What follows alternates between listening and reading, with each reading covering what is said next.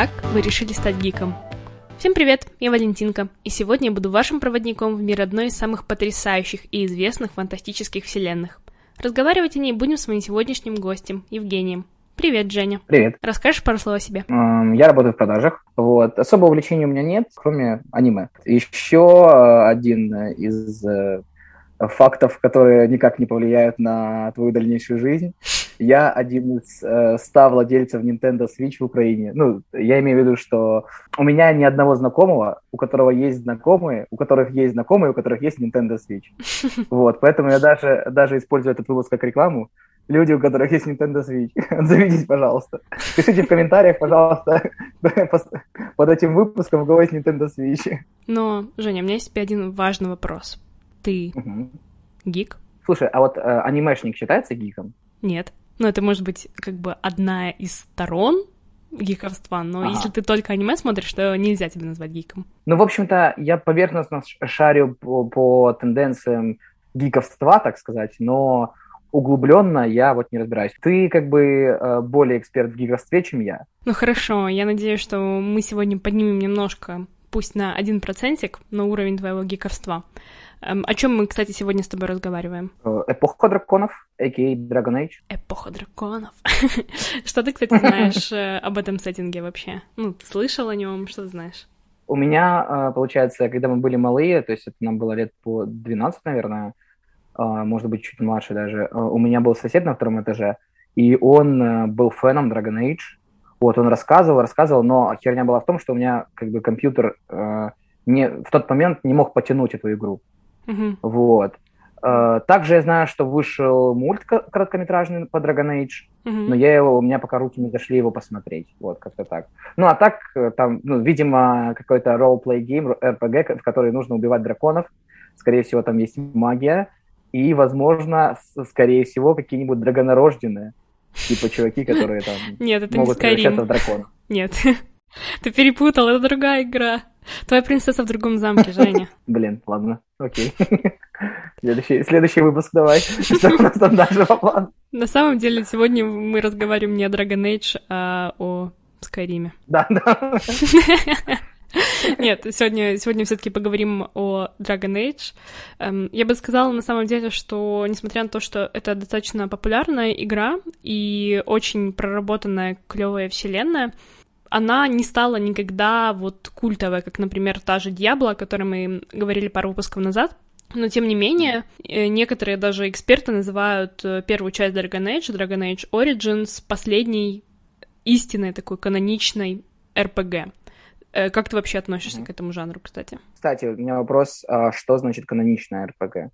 Вот типа, какой, ну, что есть канон? Ну, то есть, э, в широком смысле RPG — это любая игра, в которой тебе позволяют даже не то, э, что влиять на сюжет как-то или э, там совершать какие-то выборы или что-то такое, а просто развивать своего персонажа. То есть вот та же Диабло, м, там никаких э, выборов тебе не дается, да, ну, условно говоря, ты решаешь, как распределять свои там очки, в- как вкачивать своего персонажа и все остальное, и это Мгм. уже можно назвать RPG.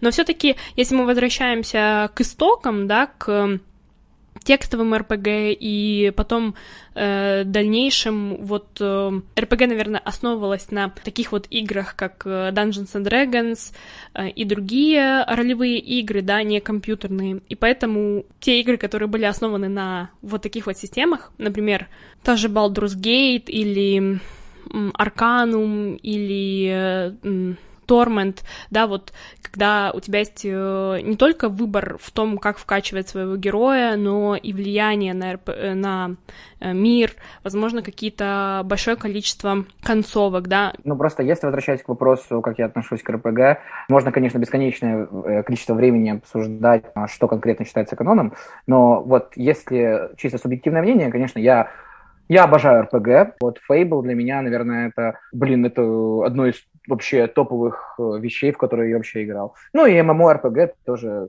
как бы есть, это L2 у меня. Мы с тобой вечно будем в эти вечные соперники с тобой в этом, в этом вопросе. Да, между линейкой и Вовом. Да, да, да. Вот, а так, э, я не знаю, обожаю РПГ. Ну, надеюсь, что сегодня я смогу тебя заинтересовать еще больше темой РПГ, и в частности mm-hmm. вселенной Dragon Age, потому что я считаю, что вот в ней один из самых просто богатых, классных лоров, с которым я вообще сталкивалась. Возможно, для меня в моем личном топе сравнивается, наверное, только с Варкрафтом.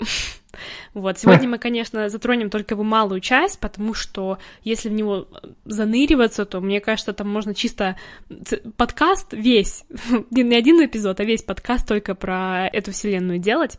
Эм, но я все таки хочу познакомить себя и наших слушателей с ним. И, может быть, после нашего разговора ты захочешь и себе поставить его на компьютер и пройти.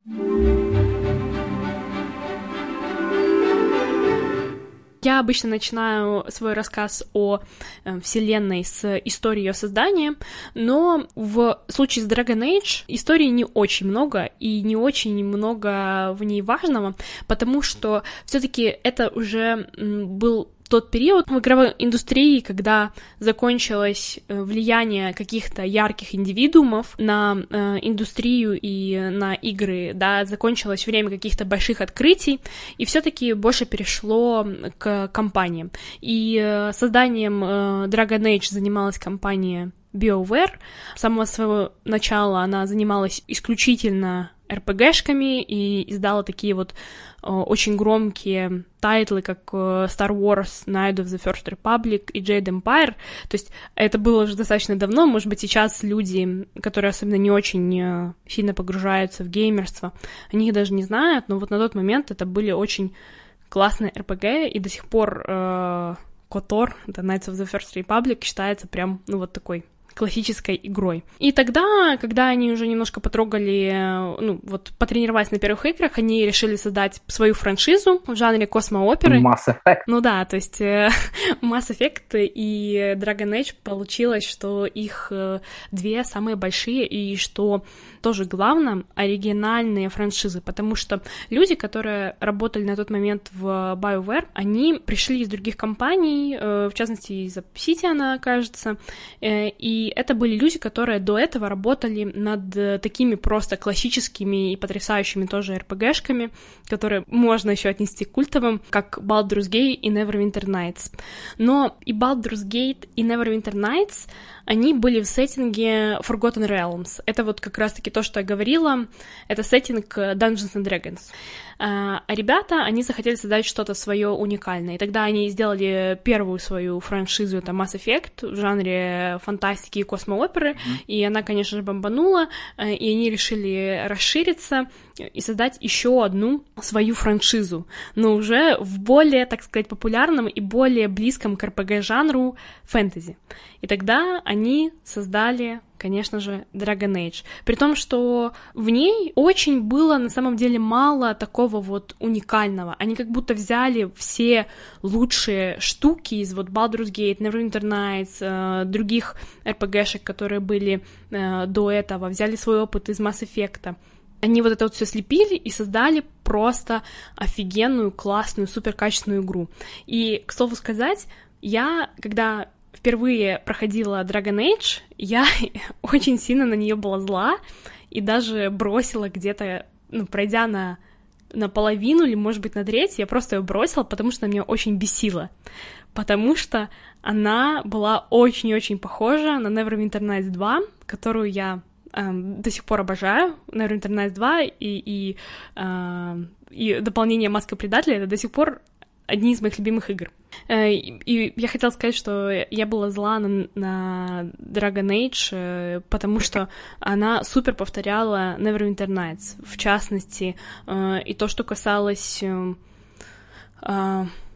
пар э, партии, да, то есть у тебя есть главный герой, у тебя есть три спутника, и то, что касалось частично сюжета, и то, что какие-то даже персонажи отдельные, они были похожи друг на друга, и, и меня это так как-то взбесило, что я ее просто бросила, и только потом, через пару лет, я решила сыграть во вторую часть, потому что мне ее очень-очень советовали. Потом прошла все таки первую часть, так мне вторая часть понравилась. Это, к слову, о том, что э, вторую часть многие считают худшей частью, на самом деле нет. Они все восхитительны по-своему. Вот. И потом, когда у меня тоже на тот момент был супер супер медленный компьютер, но я все-таки установила третью часть э, Инквизицию. У меня там герой он бегал такой в слоумо все время, потому что у меня видеокарта не тянула, но даже вот с, с, так, с таким приколом я все равно умудрилась ее пройти, потому что она настолько была потрясающая, суперским сюжетом, вот и с тех пор я просто самый главный фанат э, этой серии. Я ее прошла, наверное, вот полностью всю серию раза три, хотя там э, только в первой части можно э, от 70 до 120 часов геймплея э, набить, но это угу. оно того стоит. Гайс, оно того стоит.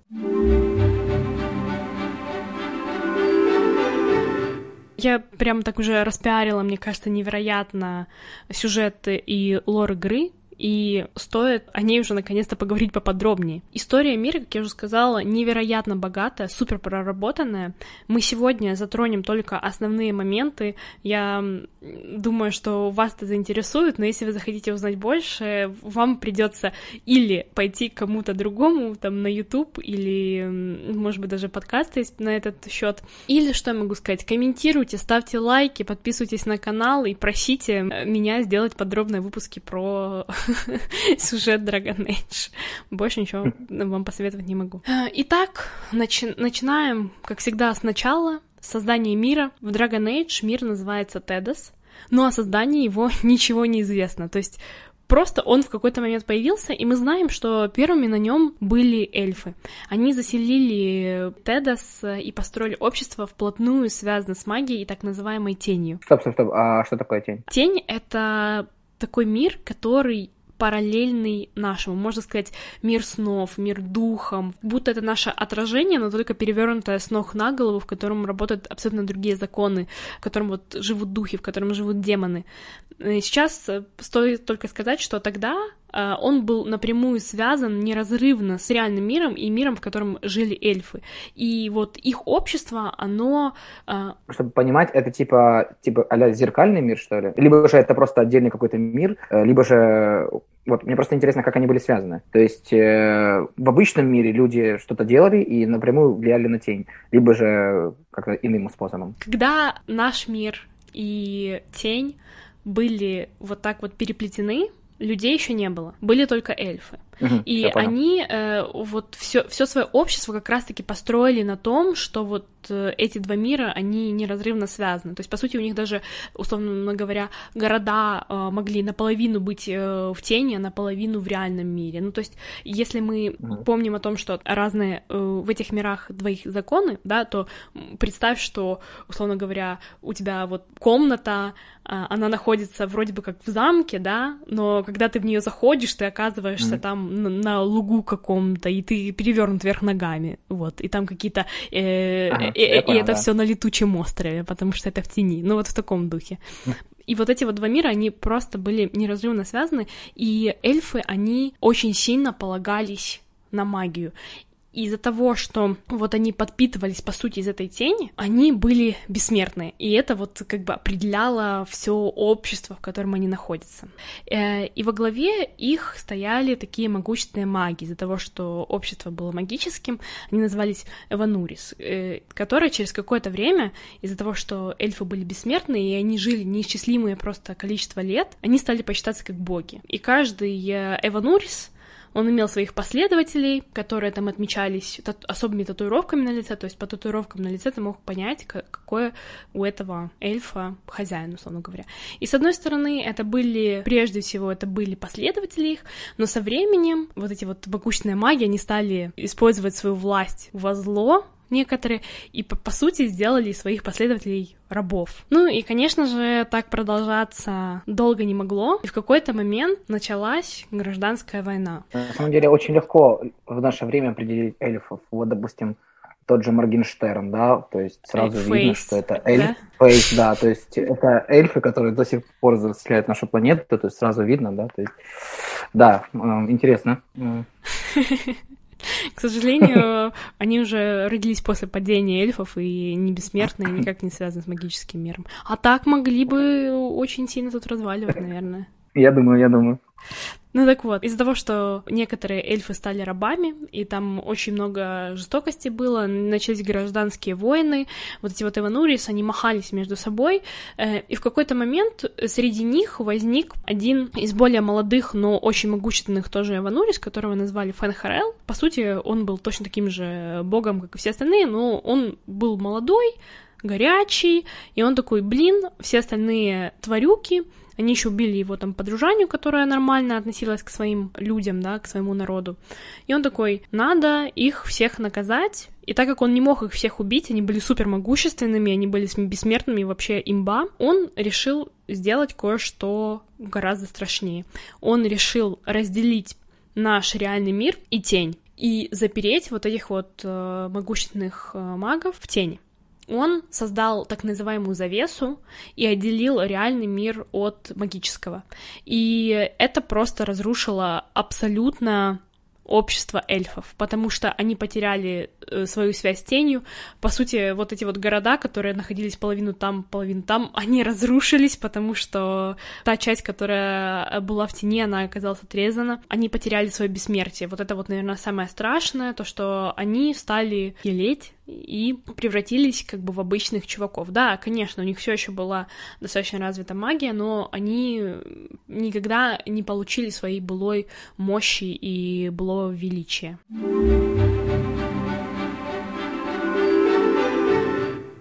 Я понял. Короче, э, эльфам пришла мамба, и угу.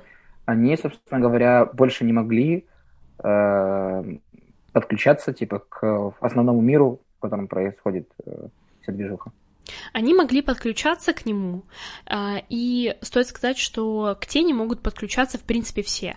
Э, тень — это вот в мире э, Dragon Age, это тот мир, куда мы уходим, когда мы спим. И вот маги, они mm-hmm. могут туда, так сказать, переносить свое астральное тело с помощью особого вещества, лириума. Ну, и точно так же эльфы, они тоже могут туда переноситься, но напрямую они не могут э, там находиться. Ага, то есть э, они теперь, короче, у них перестала быть возможностью перейти в реальный мир, по факту. Нет, они остались в реальном мире просто. У них разорвалась и именно вот эта вот их неразре... неразрывная...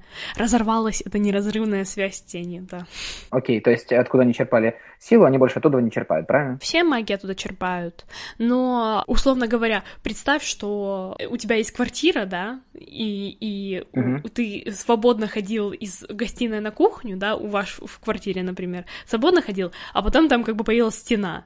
То есть ты все еще можешь пройти там, ну, как бы дверь построить и пройти через нее, но это все еще стена. Если дверь закрыта, то там она закрыта, и ты там, не знаю, не можешь заглянуть туда просто так. Там стена. Вот. Так и получилось. Хорошо. Ну, э, эльфы это, конечно, клево. Ну, то есть, кроме эльфов там никого не было.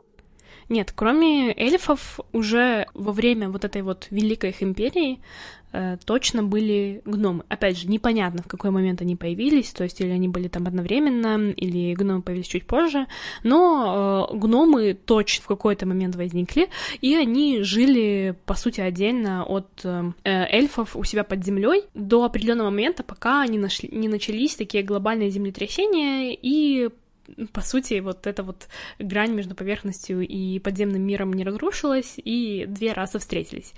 Точно мы знаем, что они когда-то воевали, но после падения эльфов стали существовать достаточно мирно, торговать. Э, эльфы полагались на гномов в доставке лириума, потому что гномы как раз-таки та раса, которая не имеет абсолютно никакого, никакой связи с тенью.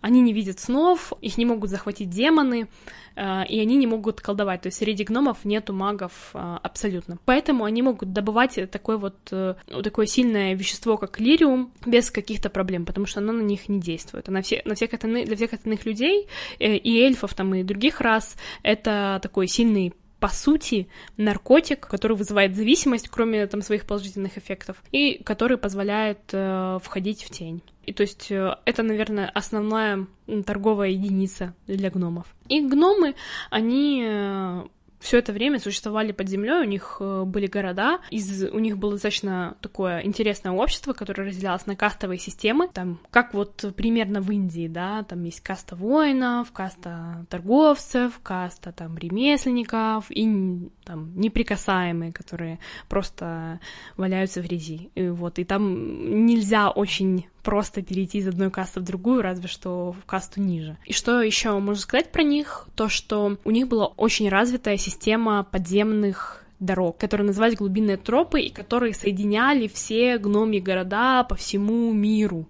Но в какой-то момент именно эти глубинные тропы стали их роком и обеспечили практически полное вымирание гноми расы, но об этом мы чуть позже поговорим.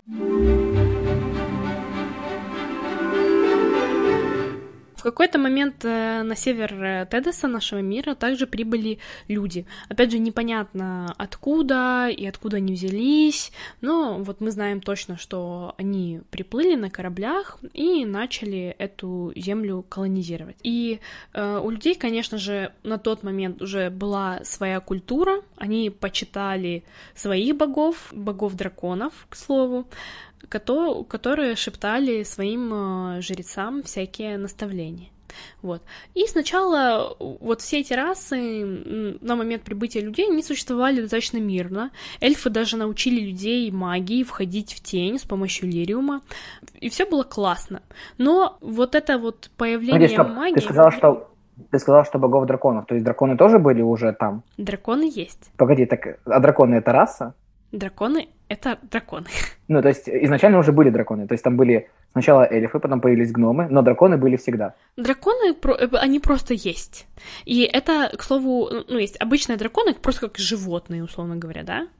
А есть okay, да. вот э, боги, которые, по сути, и почитались людьми. Откуда они взялись, тоже непонятно. Uh-huh. Ну, то есть, может быть, это именно они создали этот весь мир. Хз, непонятно. Окей, okay, интересно. То есть, э, стоит, наверное, сказать, что вот эта вот вся хроника, о которой я сейчас рассказываю, мы о ней узнаем из всяких вот научных, по сути, исторических трудов, из записей, из фресок, вещей, там, каких-то книг, которые дошли к нам из вот той э, эпохи, или э, истории, которые передавались из уст в уста. То есть, как и в реальном мире, это история, в которой есть иногда белые пятна, и какие-то моменты, как вот создание мира, блин, блин, откуда оно взялось? Непонятно. Просто пока что мы этого не знаем. Может быть, в дальнейшем мы это выясним, но сейчас мы этого не знаем. Если бы мы знали, что это такое, но мы не знаем, что это такое. Мне интересно, просто, возможно, ты, когда играла в Dragon Age, ты э, играла за археолога, там, знаешь, кто-то все дерутся, там что-то выполняют миссии, а ты просто ходишь, разглядываешь фрески, то есть научные работы такие. Эти работы к нам пришли, ну, непонятно еще откуда-то, да, то есть... Нет, ну знаешь, на самом деле это тоже в какой-то мере искусство э, с точки зрения геймдизайна, знакомить своих э, игроков с историей, с лором, но из разных источников. Это так называемый нарративный дизайн, кстати, да. То есть э, ты просто идешь, э, выполняешь какие-то квесты, тебе на вот в ходе этих квестов что-то рассказывают, потом ты разговариваешь с какими-то персонажами, там какую-то черпаешь информацию, там тебе какую-то книжку подкинули, там у тебя экран загрузки, на котором какая-то заметочка, да, которую ты, может быть, у себя там журнал не открыла, не почитал, ты не задрот же, конечно же, как я, но э, эта заметочка, она у тебя на экране загрузки высветилась, и ты ее читаешь просто потому, что тебе нечего делать. Вот, и таким образом вот это это вот знания, они постепенно-постепенно складываются. А некоторые э, моменты просто выясняются, да, в ходе игр. Вот, э, в частности, вот эта вот история про эльфийское общество и как там на самом деле все происходило, она открывается только в определенный момент игры. Потому что эльфы, которые живут э, в наше время, да, ну, в наше время в кавычках, на момент игры, они не сохранили это у себя. Эта история не сохранилась. Эти эльфы, они живут, и они думают, что они потеряли свое бессмертие в ходе того, что на Тедес прибыли люди. И вот именно прибытие людей лишило их бессмертия. Ну, короче, нужно кого-то обвинить. Да, а вот эти вот татуировки, которые они там носят, это для них как бы знак причастности к богам, э, да, они, по сути, арабская метка, понимаешь? Mm-hmm. Вот как вот тоже вот этот да, интересный да, момент, как история перекручивается, точно так же, как и в реальном мире. И э, даже какие-то события, которые были знаковыми для мира, они могут быть перевернуты с ног на голову. Угу.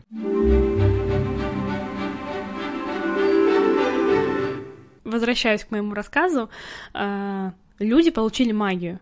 И настолько этим вдохновились, и настолько начали это практиковать глубоко, что все их общество, точно так же, как и когда-то общество эльфов, оно вот объединилось этой магией и стала магократией во главе с Советом магистров и главным архонтом. И вот до сих пор государство, которое они тогда изначально образовали, они назвали его Тевинтер, и до сих пор существует Твинтерская империя, которая также и управляется магами, хотя мир очень изменился, скажем так. И до какого-то момента Твинтерсы, эльфы, гномы, они все жили мирно, но колонизацию не остановить. И люди, как и в нашем мире, так и там, они развязали войну за земли и уничтожили эльфов которые были уже достаточно ослаблены, как я и сказала, они потеряли большую часть своей мощи, и под э, гнетом людей просто сдались и были полностью порабощены. То есть вся раса эльфов оказалась в рабстве у Тевинтера. К слову сказать, что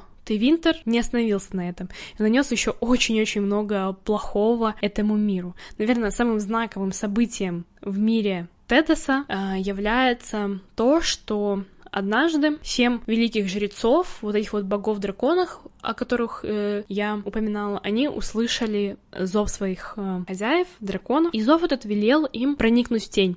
И не просто сделать это, как обычно они это делали там с помощью лириума или во сне, а сделать это именно в физическом обличии. То есть э, сейчас это известно под э, названием осквернение Золотого города. Но на самом деле никто не знает, что тогда произошло. Такой вопрос. А что такое Золотой город? Ну, Золотой город... Чисто из церквей состоит. да, в нынешнее наше время, в момент игры, это город, в котором жил Создатель. Я, мы, я Создателя чуть позже расскажу. Но э, с точки зрения тени, это какой-то огромный город, который видно было из любого любой точки тени. То есть, где бы ты ни находился, всегда можно было вдалеке его увидеть. И вот после его осквернения он из золотого превратился в черный. Теперь его не видно. Из каждой точки тени его видно, но это просто черный город. А, окей. То есть раньше его золотым типа видно было, а сейчас типа черным. Да, да, да. Mm, окей, ясно. Мы не знаем, опять же, что произошло конкретно.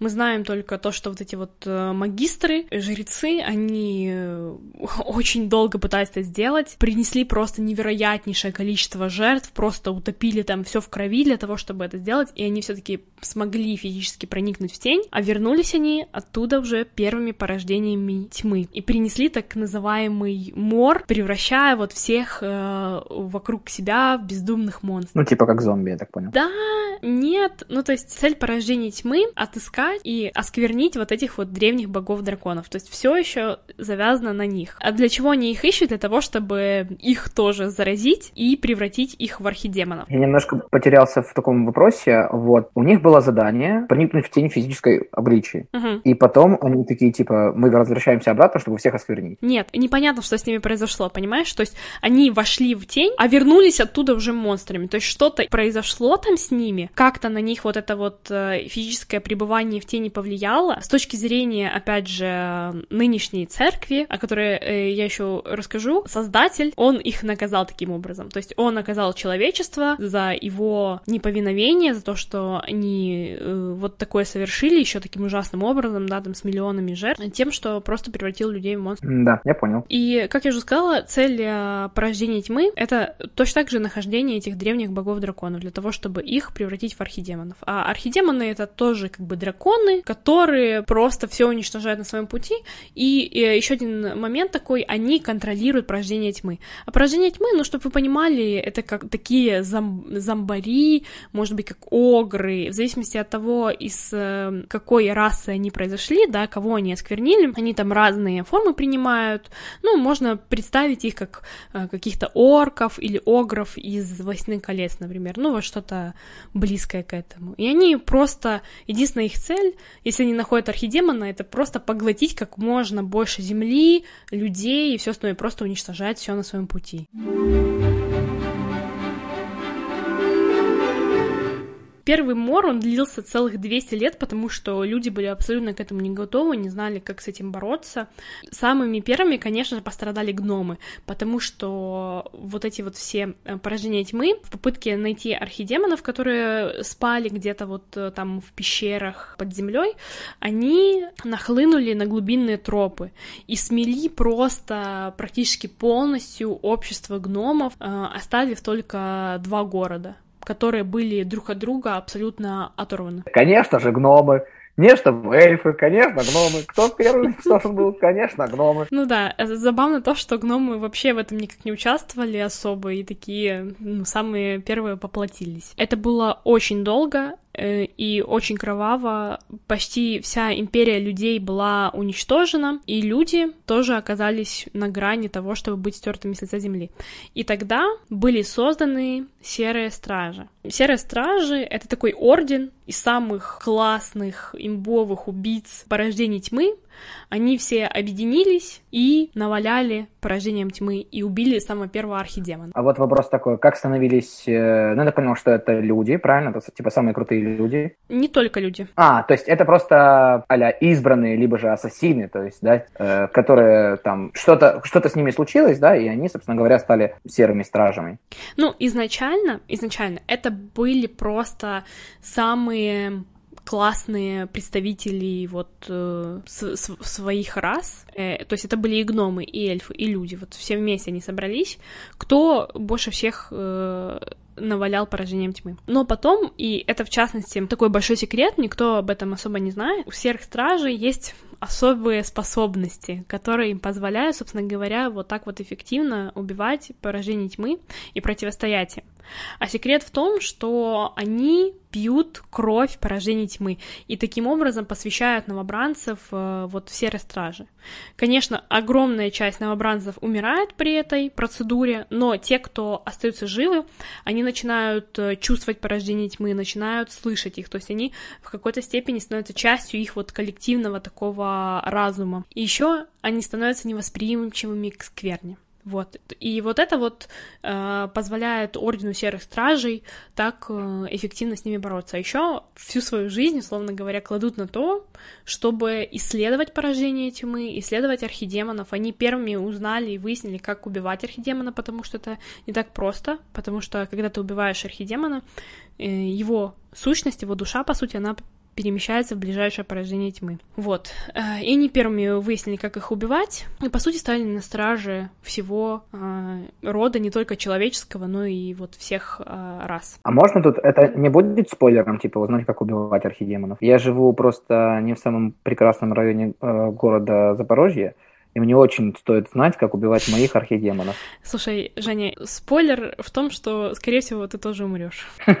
А. Вот, так что подумай о других э, вариантах решения своих проблем. Слушай, блин, как в реальности, реально, я тоже, мне кажется, что если э, воспротивлюсь архидемону у меня на районе, я тоже, скорее всего, умру. Да, ну, кстати, э, все серые стражи, они достаточно быстро умирали, даже если ты не погибнешь там в борьбе с архидемоном или с э, просто поражениями тьмы, потому что новые серые стражи, они появляются не только во время мора, но и просто в обычное мирное время, так как э, ордену нужно поддерживать свою численность. Но с того времени, как ты выпиваешь эту кровь, у тебя может быть там 20 лет еще или 10 лет, ну что-то вообще очень маленькое количество времени остается из-за вот этой вот скверны, которая себя внутри отравляет. Тогда серые стражи уже под конец своего срока, они сами уходят на глубинные тропы для того, чтобы убить как можно больше порождений тьмы там навалять им и умереть, условно говоря, достойно, а не просто превратиться в порождение тьмы.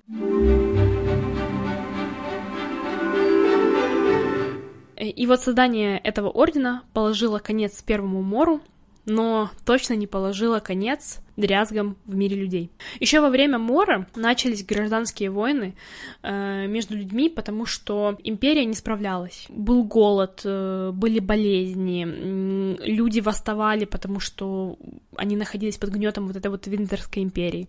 И вот спустя 20 лет появилась Андрасте. Андрасте тоже очень такая важная фигура в истории Тедоса, потому что она первая начала нести весть о новой религии. То есть в какой-то момент, э, вот на фоне этой гражданской войны, она начала объединять своих людей под э, знаменем Творца, то есть э, одного единого Бога, который вот создал это все э, и который эм, всех обогреет, и что э, у всех будет свой угол и, и все вот это вот все за все хорошее против всего плохого. Она начала объединять людей, которые также хотели отвоевать свои земли. Она начала вокруг себя объединять эльфов, которым пообещала, что они также станут свободными от рабства и эм, им предоставят отдельный кусок земли, где они смогут жить. Да, на тот момент все эльфы были просто рабами в Твинтерской империи. И она была таким очень харизматичным лидером. К слову сказать, что одним из главных заветов вот этой вот церкви создателя, церкви света,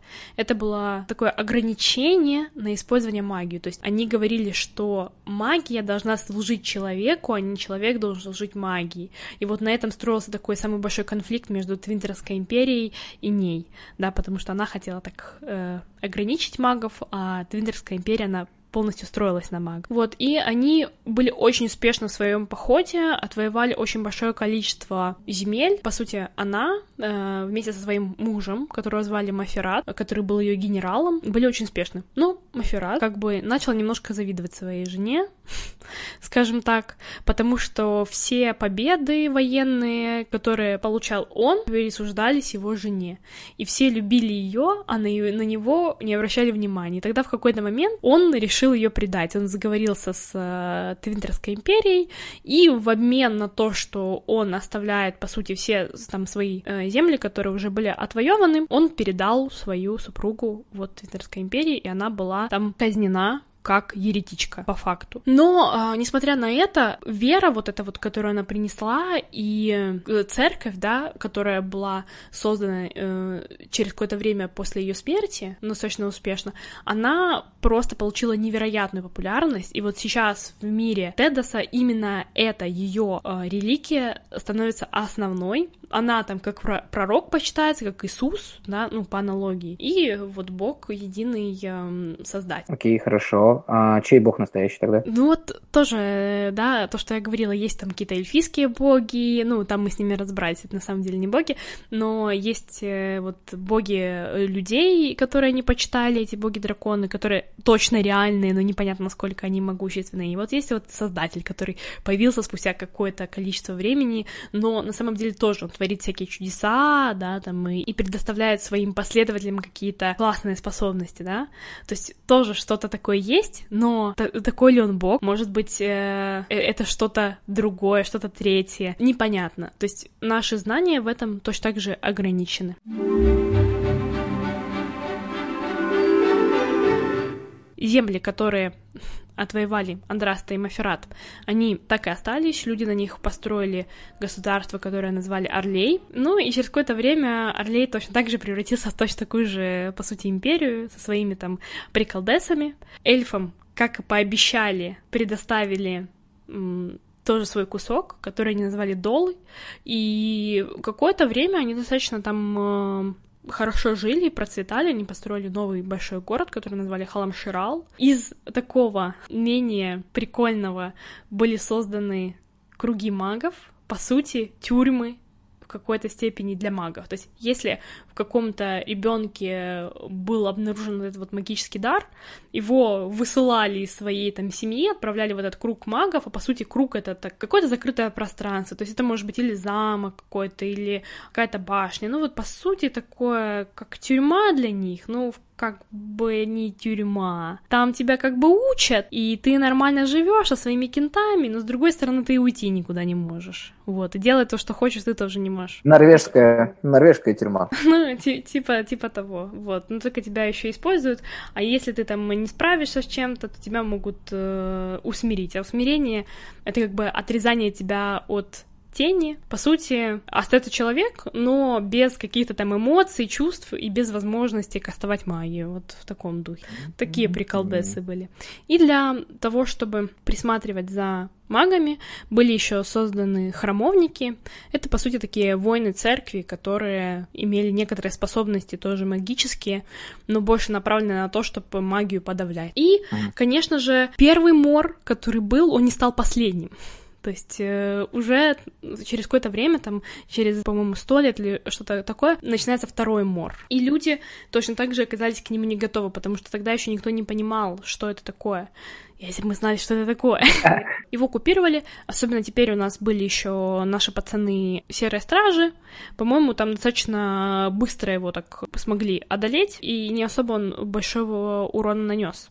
Э, из плохого, что произошло, то что Орлей и со своими, как бы, со своей церковью света и со своими церковными фанатиками они решили, что эльфы, которые жили у них под боком, которые не хотели принимать веру в Творца, в Создателя, они должны поплатить за свое, собственно говоря, неповиновение и просто пошли на них войной и уничтожили вот это вот их ново созданное государство, по сути. А вот долы, а, они верили в Бога которые типа богов драконов? Нет, эльфы, которые э, жили в долах, они верили вот в этих своих все еще Эванурис. Тогда э, ага. они уже забыли о том, что на самом деле это были не боги, а э, просто очень могущественные маги. И все, вся вот эта вот история, которую я рассказывала, они, в принципе, ее забыли, осталось просто в народной памяти то, что есть вот боги, там вот эта вот богиня там охоты, а это бог, э, не знаю, магии,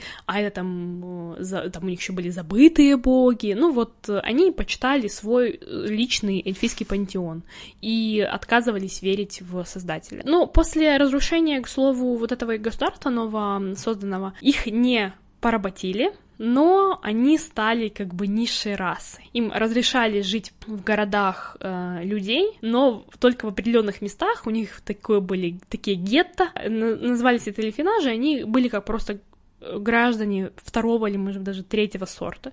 И часть э, эльфов mm. сказала, нет, мы не хотим ничего с вами общего иметь, мы пойдем кочевать. И они, вот, кочующие народы так и остались, э, они называются долицы. Превратились в цыгане. Долицы вот кочуют и пытаются сохранить свою эльфийскую историю. Но на этом войны не закончились, их еще было очень много, был э, передел там территорий, все еще там Орлей хотел потеснить. Тейвинтер, Тейвинтер хотел потеснить Орлей, там люди на востоке свое государство организовали, назвали ее Ферелден, прошло еще два мора, тоже там с разными успехами. Были плюсы и минусы, э, очень много там событий произошло, но на самом деле они не такие интересные, мне кажется. Э, и мы тут подходим к появлению последней расы, которая вот есть на Тедосе в наше, в кавычках, время. Э, называется Кунари. Опять же, откуда они появились? Хз, непонятно. В какой-то момент, э, несколько сотен лет назад, они высаживают на остров Парвален рядом с там, северными границами Винтера и приносят с собой новую идеологию. У них как таковой религии нет, у них есть идеология, которая называется кун. Вот есть кун, и они кунари. И эта идеология, она очень-очень сильно напоминает э, наше представление о коммунизме, да, то есть то, что жизнь каждого человека, она должна быть нацелена на всеобщее благо, на благо общества, у них там, по-моему, нету даже семей, все воспитываются вместе, ну, в таком духе. И прикол в том, что в отличие от всех остальных, они не стремятся стремятся всех убив... поубивать или захватить территории, они просто хотят всех превратить в э, кунари.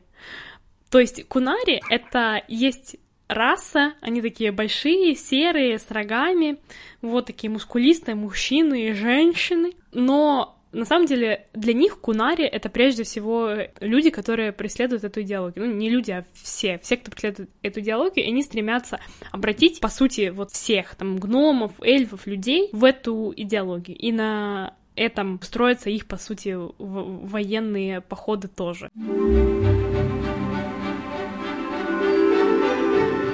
Из-за того, что ты Винтер такого вообще не ожидал, просто вторжение извне в очередной раз, еще потому что Кунари были достаточно сильны, а ты Винтер был э, первым на их пути, это очень сильно ударило по нему. То есть, по сути, наверное, ничего к такому упадку не привело Твинтерскую империю, как вот это вот э, последнее нашествие Кунари на них. Вот, э, но люди все в итоге поняли, насколько большую угрозу несут Кунари, и они объединились объединились все вместе, то есть Орлей, Форелден, вот, и э, Тевинтер, и дали отпор Кунари, тем более тогда уже была очень сильное влияние церкви, не только на территории Орлея, но вообще на, на всей э, территории Тедоса, и было несколько так называемых священных походов, которые и отбросили Кунари назад. И настолько большой урон нанесли вот эти вот священные походы и Кунари, и людям, что в какой-то момент все сказали, просто, пожалуйста, давайте это остановим и будем жить дружно. Конечно, все друг на друга затаили, затаили обидку,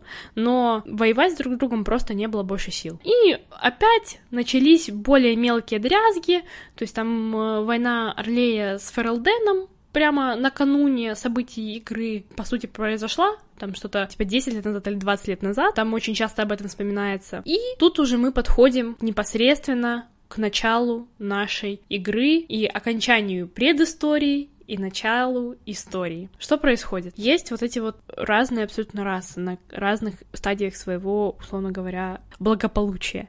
Эльфы половина скитается, часть находится в рабстве в Твинтере, часть живет э, как просто граждане третьего сорта в эльфинажах. Есть люди, которые тоже воюют друг с другом, у которых абсолютно разные идеологии, абсолютно разные видения мира. Есть э, гномы, у которых осталось два несчастных города, и они там пытаются как-то выжить и торговать с людьми. Э, и есть э, кунари, которые пока что затаились, но в принципе готовы жахнуть в любой момент. И начинают появляться первые порождения тьмы. То есть э, на юге Ферелдена э, есть свидетельства о том, что все больше и больше на людей, на животных нападают порождения тьмы, и люди не думают, что это мор, они просто хотят дать им отпор. И здесь входит наш главный герой. И тут уже вам придется самим, как говорится, творить свою историю.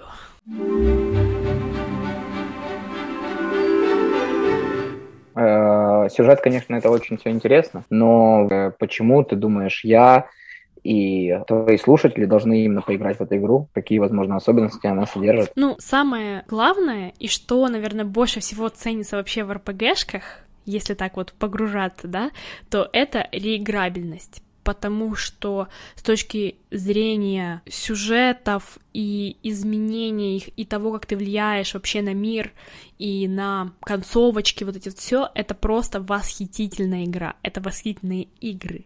Более того, э, если мы говорим не только о влиянии на концовках, а, а и вообще о геймплее, подумай о том, что в первой игре есть даже разные стартовые истории. То есть у тебя первый там кусок в час или, может быть, э, в пару часов, в зависимости от твоей расы и от твоего класса, и от того, от той предыстории, которую ты выбираешь, они абсолютно разные. При том, что каждая игра — это абсолютно новая история, которая глубже раскрывает мир. И стоит сказать, что в каждой игре ты играешь за какого-то, конечно, имбового героя, по сути, ну, по итогу, да, какого-то су- супергероя, да, можно сказать. Но в каждой игре он новый. И в каждой игра — это абсолютно новый, новая угроза, которая нависает над этим миром. При том, что они могут быть разные, да, то есть вот в первой и в третьей игре они более такие глобальные, во второй игре это более локальная такая история про то, как ты э, выживаешь и твое становление в одном городе. Э, и, и, и вот каждая игра, она, с одной стороны, уникальна в своем сюжете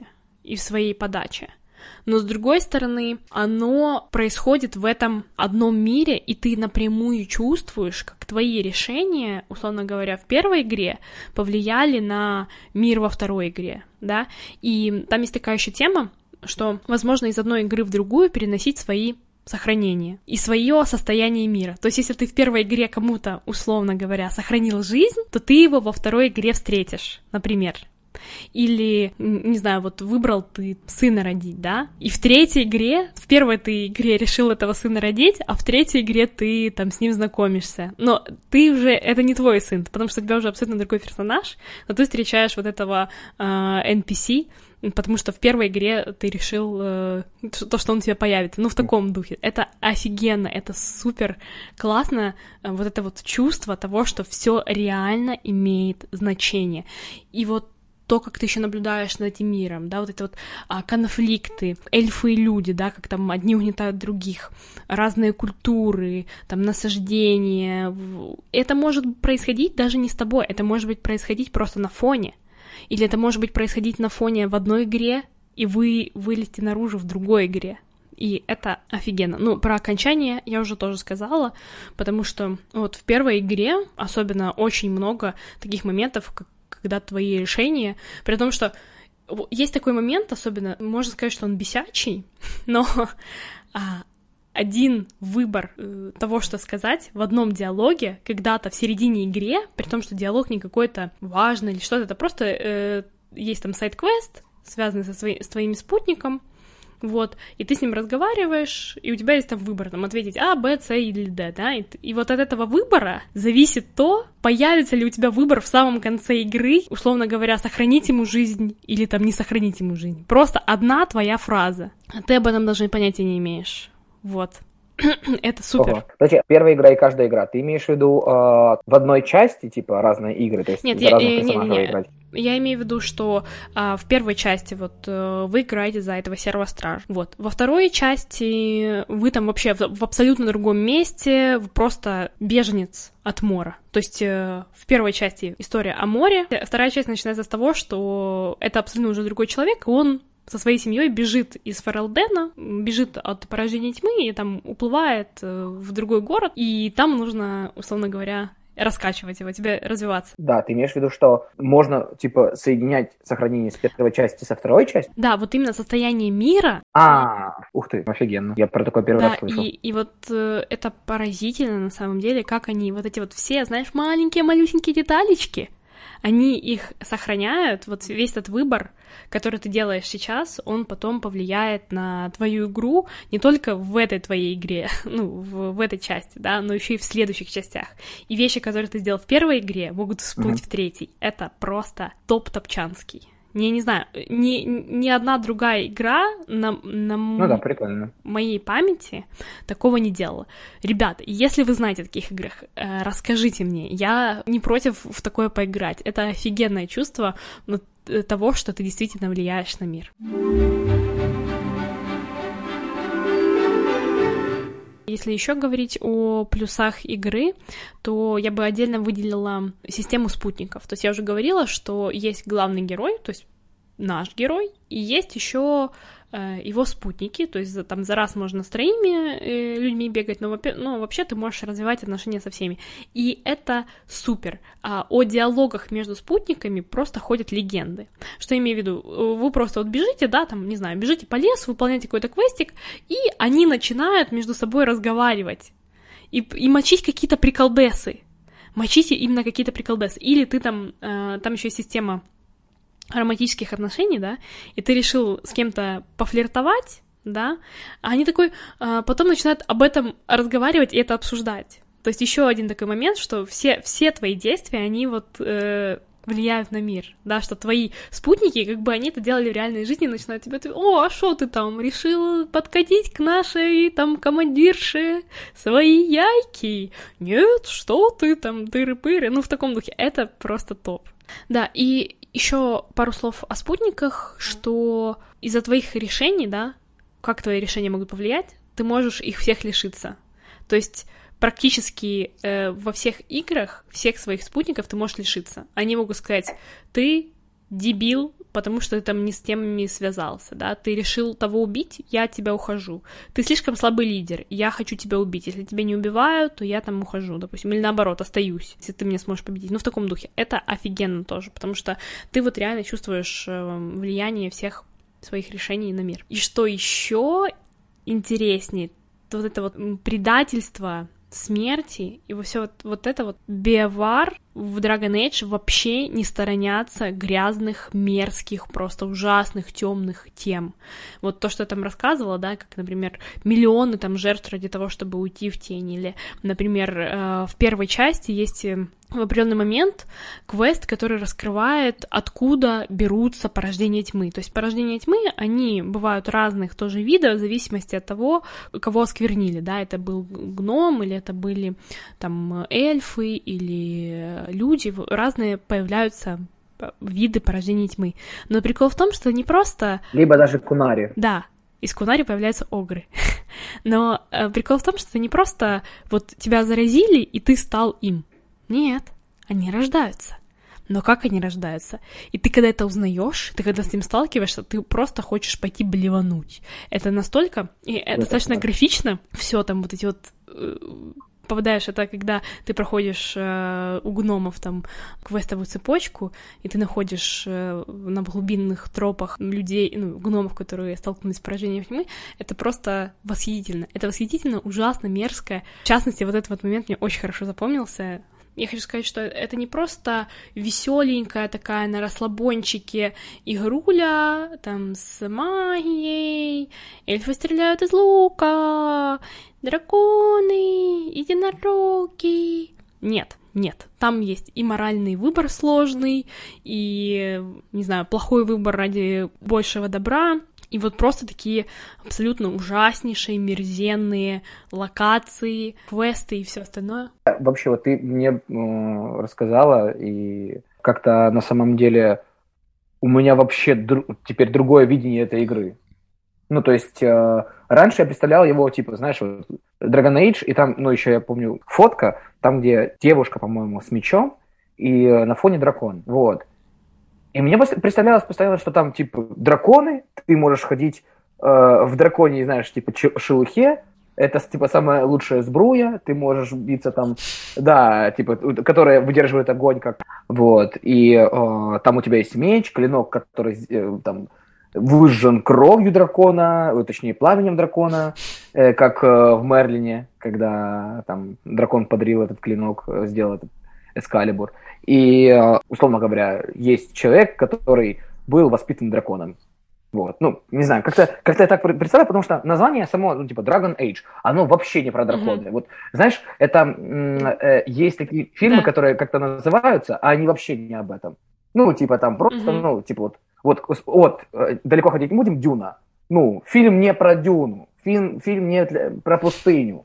Фильм, блин, вообще про другое. Ну да, на самом деле э, Dragon Age называется так, потому что есть вот церковный отчет времени, создание церкви света, начался отчет, вот, и каждые сто лет меняется название века, то есть там был священный век, век мечей, там благословенный век, вот. И вот этот вот век, в котором мы начинаем игру, он называется век дракона. Драконы там есть, но они больше как что-то, что ты там можешь убить. Ну, то есть встречаются тебе по квестам или там нападают на каких-то людей или еще что-то. Ну и драконы, по сути, архидемоны это драконы, и тебе там в... нужно их уничтожить. Ну, на самом деле нет, ну, в таком духе, знаешь, то, что первый, первая игра, она вся про мор, в конце мора ты должен уничтожить архидемон для того, чтобы мор закончился, вот и все. А на самом деле игры не про это. Смотри, вот последняя часть, э, Инквизиция, да, называется последняя часть, если не ошибаюсь? Да, да, третья, да. Да, третья часть Инквизиция. И вот э, все вот это Dragon Age, то есть все вот игры, которые э, с названием Dragon Age, это идут игры в э, эпоху, как говорит э, Церковь Света, типа в эпоху драконов, то есть mm-hmm. вот эти вот типа сто лет, да, или там какой у них исчисление. Ну да, век, век драконов. Век, век драконов, mm-hmm. то есть вот эти все три части, это, это про э, именно этот век.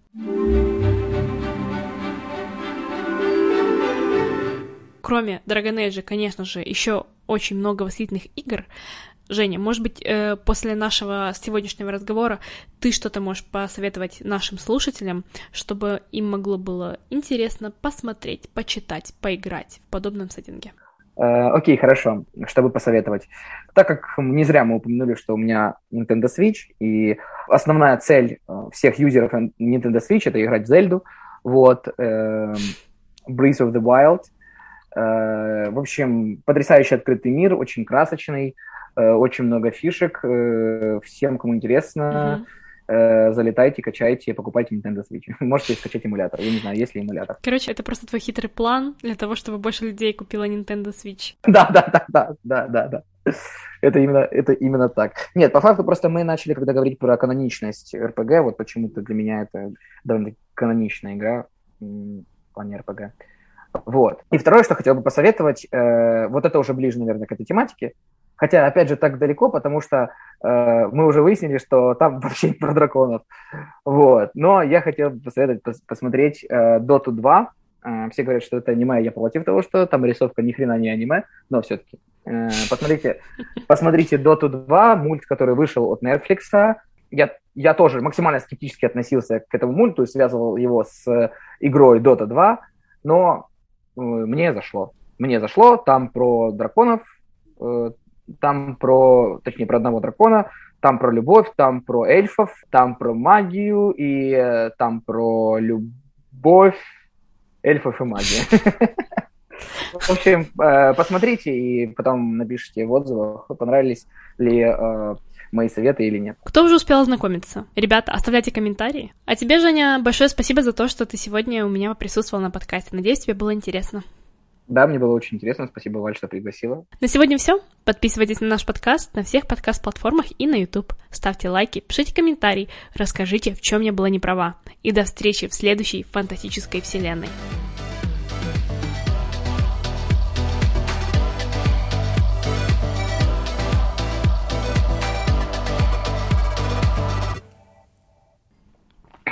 Черп воды. Это, что вы, что вы, э, какая у нас сегодня погода? Ну, за окном наблюдается серп воды. Это, знаешь, когда дождик не то, что там, ну, сильно, э, он такой, ну, такой чуть-чуть, так просто немножко оросил землю, такой серп воды. Это осень, когда ты бедный. Как твоя осень проходит? Типа ну, я воду пью. Сижу тут. Сначала, сначала э, набираю ее под дождем, а потом пью.